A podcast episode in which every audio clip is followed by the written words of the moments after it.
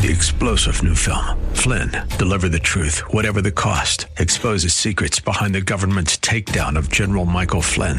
Flynn knew what the intel world had been up to. He ordered the first audit of the use of contractors. This set off alarm bells. He told the truth. He was the most dangerous person for Donald Trump to hire. They had to get rid of Flynn. Flynn, deliver the truth, whatever the cost. Available now. Watch it today. Go to salemnow.com. Salemnow.com. Yes, it is, and welcome back. Monday, January 4th, 2020. Phone number 602 508 0960 if you want to call in and discuss things with my guest, uh, Brandon Weichert, and me. Happy to take your calls. I think Brandon is one of um, one of my uh, regular guests who never fails to get calls and feedback, which is always nice and welcoming. Love to love to have you. It's like a guest lecturer coming in every Monday and sharing his thoughts. But Brandon, of course, is the publisher of the Weichert Report and the, one of the great books of last this past year, Winning Space: How America Remains a Superpower. Brandon, how are you, sir? I'm okay. How are you? Fine. Happy New Year to you. Happy New Year to you as well. Here's to a better 2021. You betcha. You betcha. And, and, and a happy and healthy one for you, sir, and your family. Thank you. You bet. You cover Thank a you. lot of territory, and you are capable and very more than very much more than able in covering a lot of territory. It usually starts with foreign policy, and then we can do some domestic, and then we it gets into domestic as well. But just given the immediacy um, of uh, the election tomorrow in Georgia, let me start there with you, if I can. Sure. Um, I'm I'm a little surprised. I have to tell you, maybe I shouldn't be. I'm a little surprised how tight the polling has it. Um, I guess Georgia has been in this place for some time that we haven't wanted to recognize. But boy, it's an uncomfortable feeling thinking that all the king's men and horses ha- of the Republican Party are trying to save Georgia right now, which is really just a um, a, uh, a version of trying to save the United States. Yeah. Yeah, well, if you're going to ask me to make my prediction, as you know, uh, three or four weeks ago after the presidential election, I told you uh, that I was concerned about Loeffler, Yeah. thought she was very weak, but I thought Perdue was a slam dunk. So I thought at least we're going to be walking away with one Senate seat. After the abysmal performance of Mitch McConnell in failing to authorize the stimulus checks that everybody that I know needs to survive, uh, through no fault of their own, by the way. They were all gainfully employed until the government shut their businesses and then shut their industry down and uh, offered no form of uh, safety net for them to land into. Uh, uh, when McConnell became the story last week by saying, you know, $600 is more than enough, uh, he basically sealed, I think, the Republican Party's fate in this election. And then you pile on you pile on with what the president's been saying, casting doubt on, you know, whether the elections are valid at all and corruption in Georgia, whether he means to or not. I think it's fair to say that there are many Republicans in Georgia who simply aren't going to turn out to vote because why would they?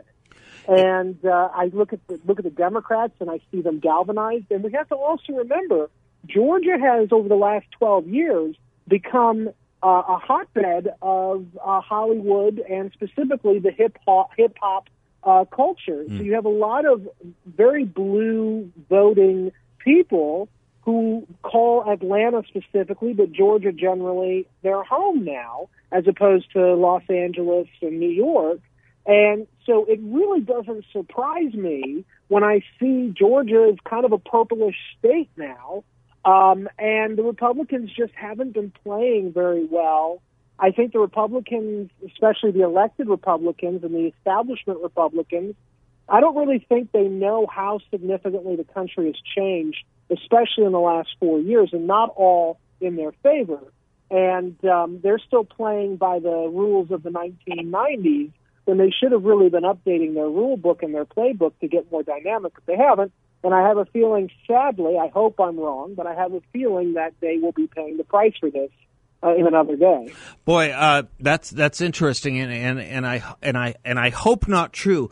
Uh, at at the, at the ballot box tomorrow, or at the once we get to the results, because it does seem to me that um, you th- that the Democrats played a pretty poor hand um, as lousy a hand as they could in putting forward Raphael Warnock, at least him, he's the Democrat running against Loeffler. Right. And that she can't be creaming him in polling by at right. least five, you know, really by at least double digits, to be honest with you. When you look at how radically left wing this man is, it is the equivalent, maybe worse, given some of the personal stuff in his background, but it is the equivalent of running Jeremiah Wright and uh, and and it, the the notion that the Democrats would would be um, happy to affiliate with that tells you, I think, that the Democrats see this country perhaps um, differently than a lot of Republicans see this country yeah. in not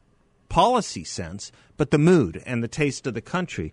You look around at the BLM protests and their and riots and their popularity. Um, you look at uh, you know uh, Democratic mayors and governors, and some Republicans too, giving lip service to this outwardly um, Marxist organization without right. any qualms whatsoever. And and and you're right. This couldn't have happened in the '90s. Um, but here you right. have in Georgia a man who preaches like Jeremiah Wright and has um, a personal background like I, I don't know what the analogy is, but it's it's not, it's certainly not a good one. There's a lot there's there's no. a lot of stuff that you would look at this man on paper and say this is not a candidate for the U.S. Senate, much less the U.S. House, much less mayor. And I think you're right. And I think I think though where the Republican Party and Republican voters might be wrong is they've yet to reconcile their beliefs which I think were forged for the most part in the 60s to the 90s, they've yet to recognize that I think the Democrats probably have a better idea of where the country is socially, if not politically and economically, unfortunately, than uh, the Republicans do. And um, I think that the Democrats knew exactly what they were doing when they put Warnock in. I mean, if you think about it, uh, you have a very large African American population sure. in Georgia. It has sure. been growing. Uh, they are very, very fond of Warnock, uh, particularly someone like him. He's he's a preacher. He's he's involved with the community. He's he's very popular among that voting bloc, and that voting bloc is galvanized uh, in a way that they haven't been since really Barack Obama ran for office uh, in 2008. And you saw the turnout coming for Biden as well.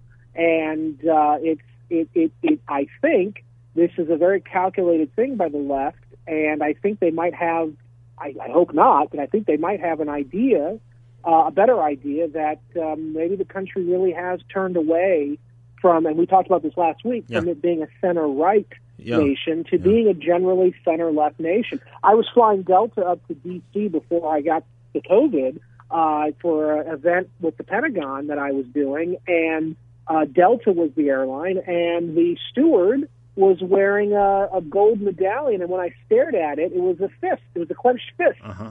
And uh, the the whole flight crew, I realized, was wearing that medallion. I didn't say anything, of course, No. but I just thought that was very interesting because that is an overtly Marxist revolutionary symbol, and they are Got you they- kicked out of the U.S. huge- Olympic team in 1968. Yeah.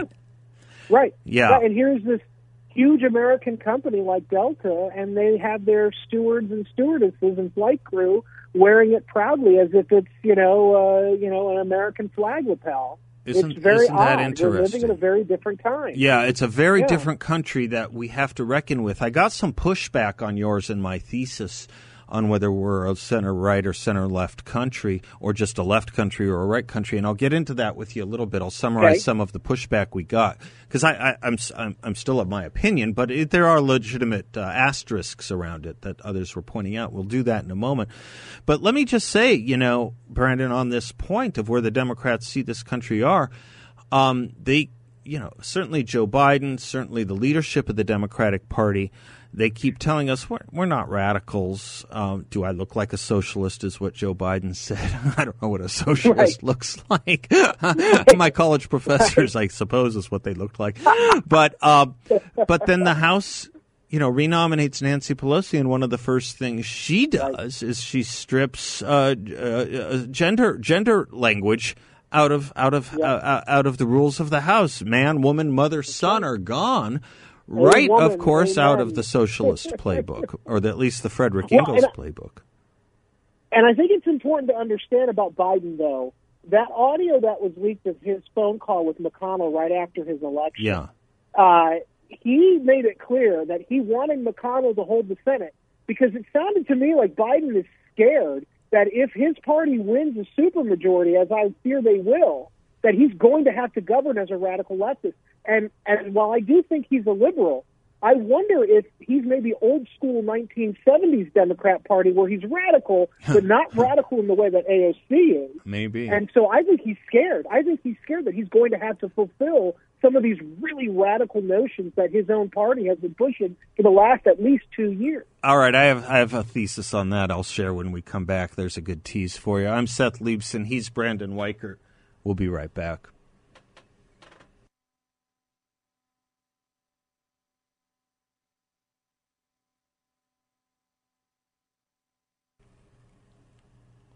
Welcome back to the Seth Leibsohn Show. Delighted to have Brandon Weichert with us. He is the publisher of the Weichert Report, theweichertreport.com, and of course the author of Winning Space How America Remains a Superpower. W E I C H E R T is how he spells his last name. Brandon, right before the break, you were postulating that uh, Joe Biden may be a little worried about um, ha- the Demo- giving the Democratic Party all accelerator and no brake because right. of uh, inclination not to be um, as radically left wing as the party direction or the direction the party's going to. And uh, it's it's it's entirely possible. You're right. I don't think it's I don't think um, that it'll matter. I'll, and I'll tell you why. I, I don't think Joe. I think Joe Biden is the tem- Democratic version of Mitt Romney.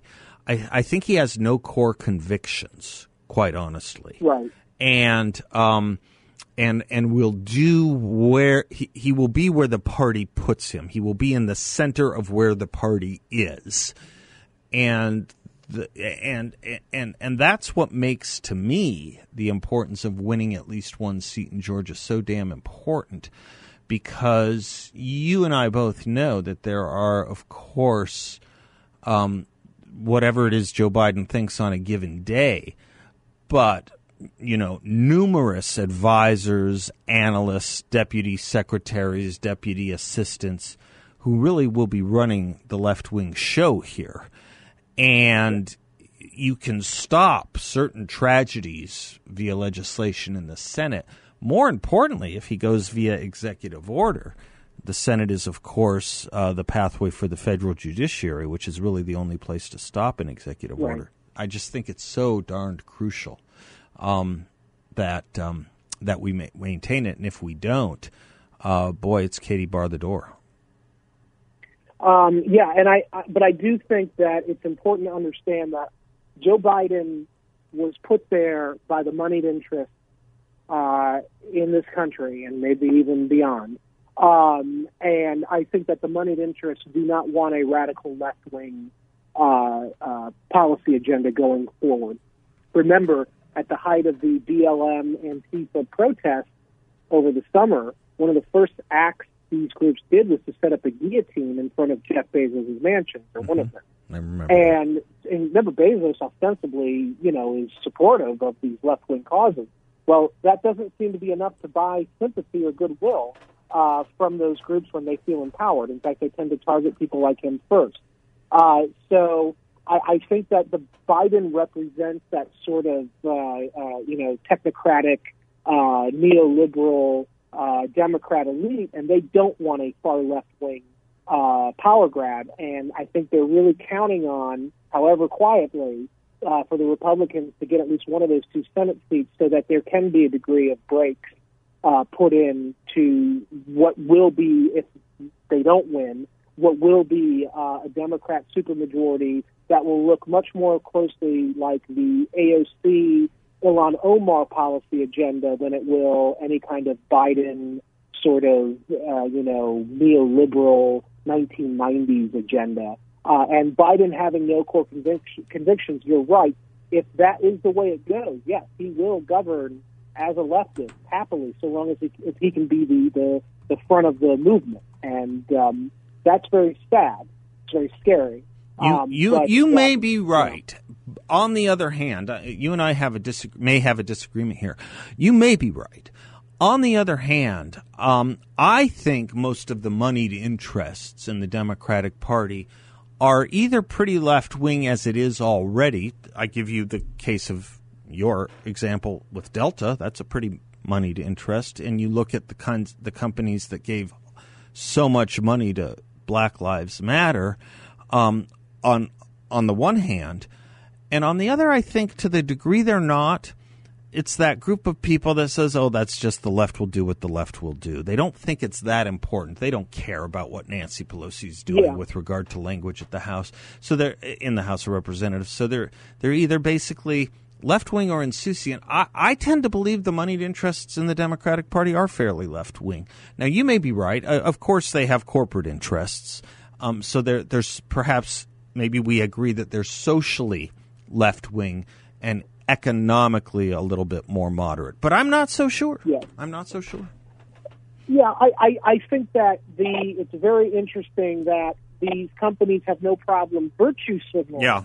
But when it comes to, for instance, look at this debate raging right now between the far left and the left in the House, uh, between Jimmy Dore and uh, the, uh, the the AOC wing uh, and and Nancy Pelosi. You had this Medicare for all push being pushed by a very select group of far left activists, and the far left activists were being poo pooed by AOC and the squad Interesting. uh, by the Progressive Caucus uh, because they said now's not the time. And the reason I think that they were saying that is because the moneyed interests were really saying, we don't mind you changing gender pronouns and whatnot Yeah. in the House, but you better not do anything that's going to go after our moneyed interests. yeah. And I think that's the key. I think that these companies and these rich people on the left, they think that by virtue signaling to the left, it will basically prevent the, the people with pitchforks from showing up at their front yard first. Better to have it go to the middle class and lower classes who happen to vote these days more Republican and are traditional uh, social believers.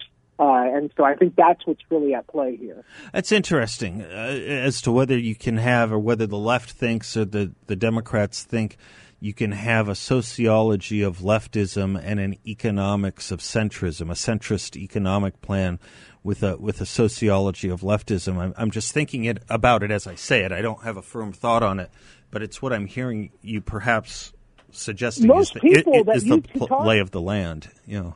Yeah, most people that you meet in life, uh, this is a common thing. I, I when I talk to people who aren't very politically active, they always say, "Well, I'm socially liberal Yeah. and I'm economically Right. conservative." Right. Well, you can't be that. Right. Obviously, that's that's not. It's kind of a contradiction. We know many, this on many, our many side. Yes, yes, on our side we know You know? this. Yeah, right, right. And I wonder how the left sees it. I, I remember Milton Friedman in the opening, in the opening of his classic book, he talks about people uh, speaking that about socialist countries that are dickering around with this kind of experiment. Can Right. they be uh, economically collective? Uh, can they be economically uh, collect, uh, excuse me, economically capitalist? Can they be economically capitalist and socially uh, Marxist or uh, Maoist? And he concludes that they cannot. You cannot have that division that you either have liberty or you don't have liberty. You either esteem freedom or you don't esteem freedom. And I wonder if the left is, is, is just trying to play that game on the other side. It's kind of interesting.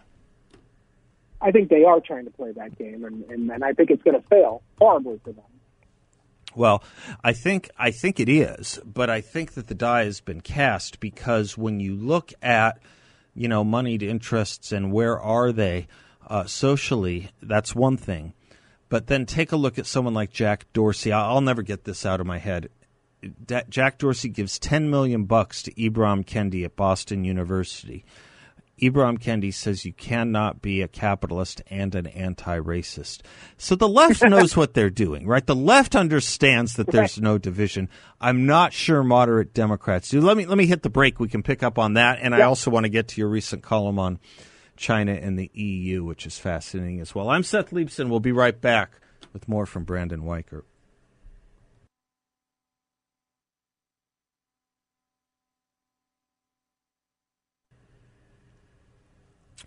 Welcome back to the Seth Leibsohn Show. Delighted to have Brandon Weichert with us, author of Winning Space How America Remains a Superpower. We'll get to foreign policy in just a minute. Um, Brandon always makes me think, and, and you put me in mind this notion, Brandon. You said it, I, I, it went by me. I, I didn't seize on it when you said it, and I, I should have.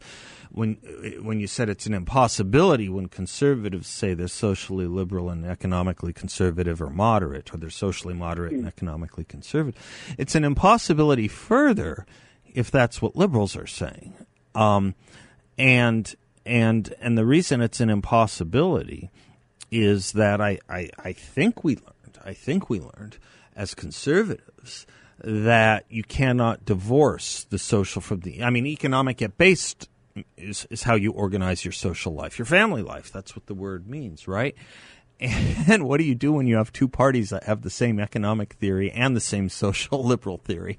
I think right. we're, I think we have a real problem. I think, by the way, that's been the problem of the Republican Party since at least oh I don't know uh, the New Deal. It has, but I think I think Seth, this is something, and I say this with a heavy heart. I think the Republican Party also needs to maybe come come to a moment where they say maybe maybe the Democrats have won the big issue, uh, and uh, you know Trump won in 2016 in part because he did not say he was going to do what Paul Ryan wanted to do and get rid of Social Security, Medicare, and Medicaid. He said, "I'm going to manage those things better. I'm going to make sure that you, as a citizen, get what you are entitled to." That's a very different, you know, argument than the conservative orthodoxy has been.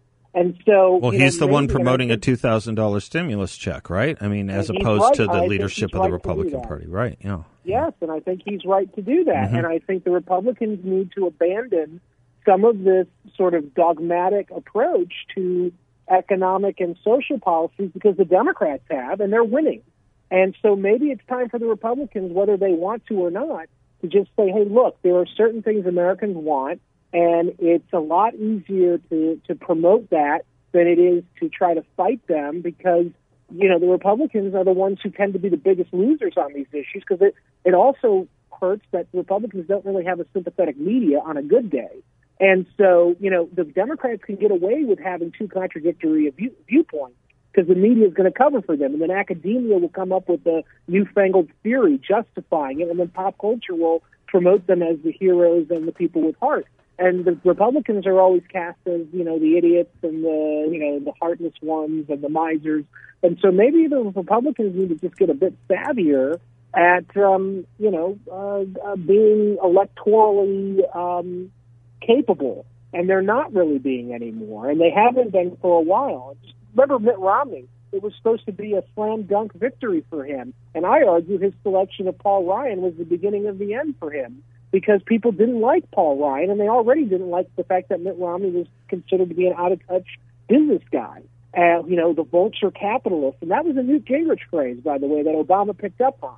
Uh, and uh, you know, with Trump, you know, they they tried that, but but in 2016, he was giving those speeches where he was consistently saying he wanted to protect Social Security, Medicare, Medicaid.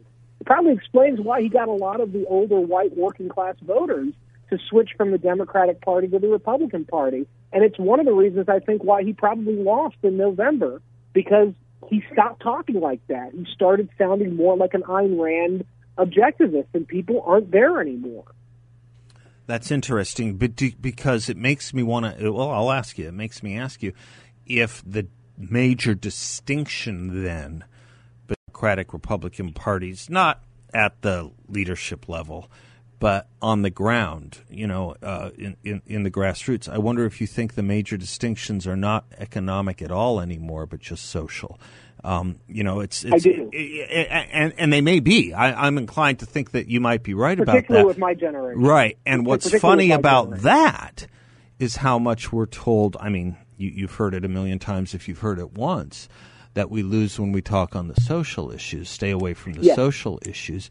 When it dawns on me, maybe that's what people want most. And by the way, That is. yeah, not only people, not just you know the wide swath of of, of America, but and I think Trump actually was pretty good at this in 2016, but particularly underrepresented, underprivileged, and minority communities. Let me let me let me leave that thought Yeah. with you when we come for when we come right back. Sure. Because it, it may be it may be that this this electoral pot of gold that has been so elusive for the Republican Party in the underrepresented and minority communities has been the has been resultant of the very thing the experts tell us not to do, which is stay away from, t- which is talk social issues. They tell us not to talk so- social issues, stay away from the social issues. Maybe that's been our barrier, and ha- and and we're only now just waking up to it. Maybe Trump understood that in 2016. We'll come right back.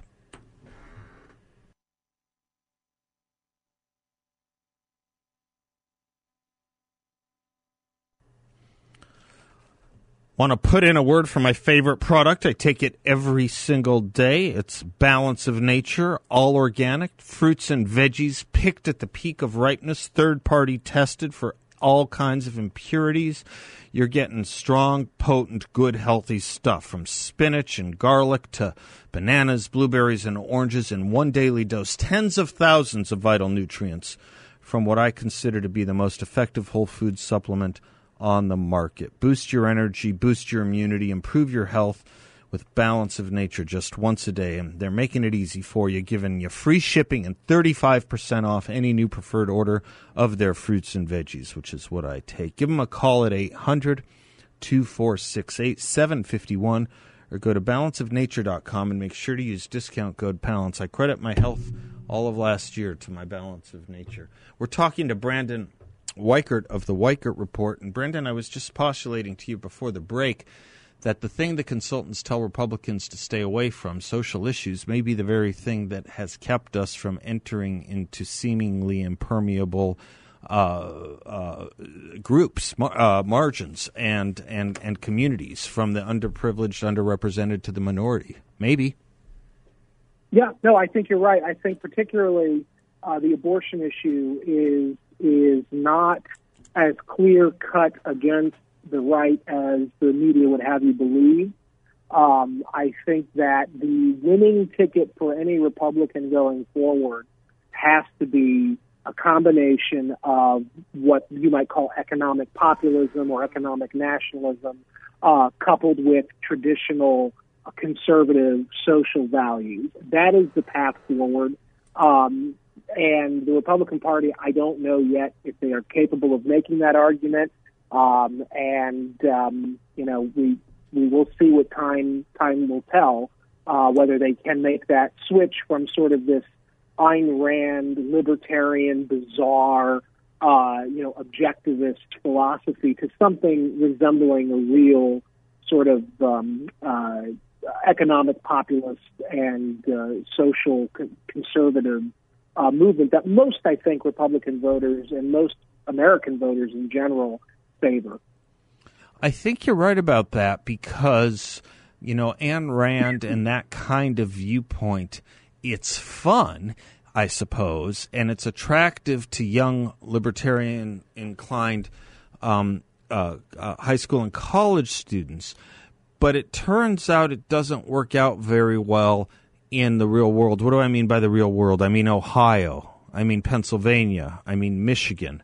Right? It turns out that yeah. it doesn't work out very well when you're trying to have healthy communities. That yeah. uh, what what's a healthy community? It's a community um, that that esteems family um, uh, uh, family unit and employment. That's a healthy community. Um, job well, Seth, and a remember, family. Just remember just remember quickly, Ayn Rand in her final years died on welfare. I did not know that. I did not know that. She was she she was on welfare in her final years. I have a meme that I created on my Twitter that's been getting a lot of buzz. It's a picture of Karl Marx, a black and white picture, next to a picture of Ayn Rand, and I asked my audience who harmed America more, more Karl Marx or Ayn Rand. Um, I think actually probably Ayn Rand did because her social values, or lack thereof, uh, ended up becoming uh, the primary social policy for the Republican Party from the 1970s onward. And so, you know, here we are. We've been gutted socially. We've fixated on economics so so specifically, and economics that is perceived among many voters to favor only the rich. Now, we can argue about that but I've learned, particularly in today's age of social media and 24 hour news, that perception is power. Mm-hmm. And good luck trying to beat people out of their perception, mm-hmm.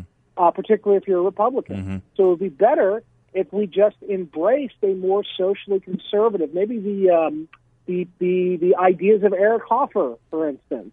Well, you know what's interesting? You say that. It's interesting you say that because when I was um, when I was working in D.C. in the think tank world, um, the think tanks. Uh, this goes back. You were talking about it being in the '90s. This goes back to the the, the mid early mid '90s. You know, the effort was very socially conservative. It was about education Yeah. reform, and there were about Yeah. five or six fatherhood initiative type family organizations.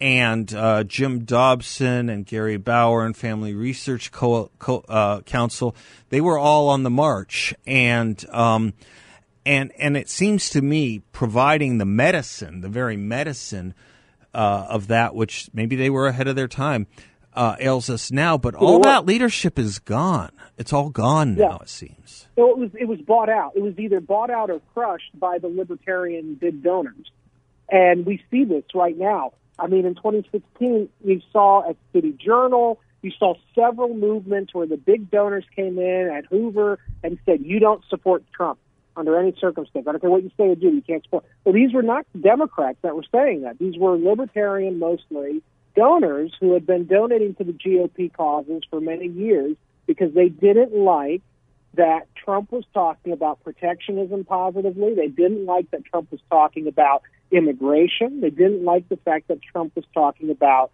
um, uh, these socially conservative values.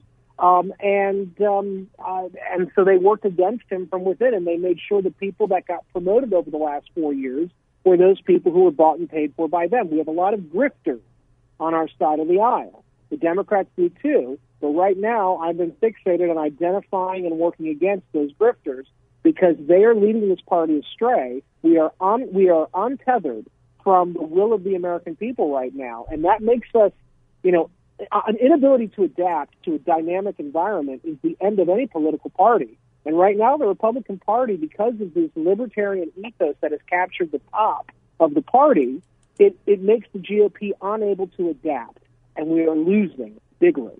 Well, it's interesting as I'm thinking about the African American vote. I'm looking at a poster here across from my studio of Larry Elder on his documentary Uncle Tom, and I'm thinking about the black conservative voices that have um, really, really found a nice, uh, you know, a, a, a nice, um, what's the word I want? A nice reception, a good reception uh, from more and more conservatives saying, I'm glad we have more and more black conservative voices. And when you think about who they are, if you think about your Larry Elders, you think about your Candace Owens, I could go on and on and on.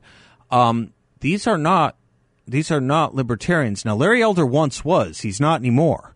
He's not anymore. These are social conservatives. The most popular African American conservatives now, today, tend to be socially conservative. What do they know right. that white Republicans don't? They know a lot more than what white That's right. Republicans don't, it seems to me. Anyway, Brandon, we didn't even get to foreign policy. Can we do it next time? Sure thing. Sure thing. God bless you, brother. I really appreciate you. Brandon Weichert, we have fun every Monday. Winning Space How America Remains a Superpower is his book. And uh, God, he always makes me think. New thoughts, good thoughts, hopefully right ones too. Right thinking. Brandon Weichert, thank you, sir. We'll be right back.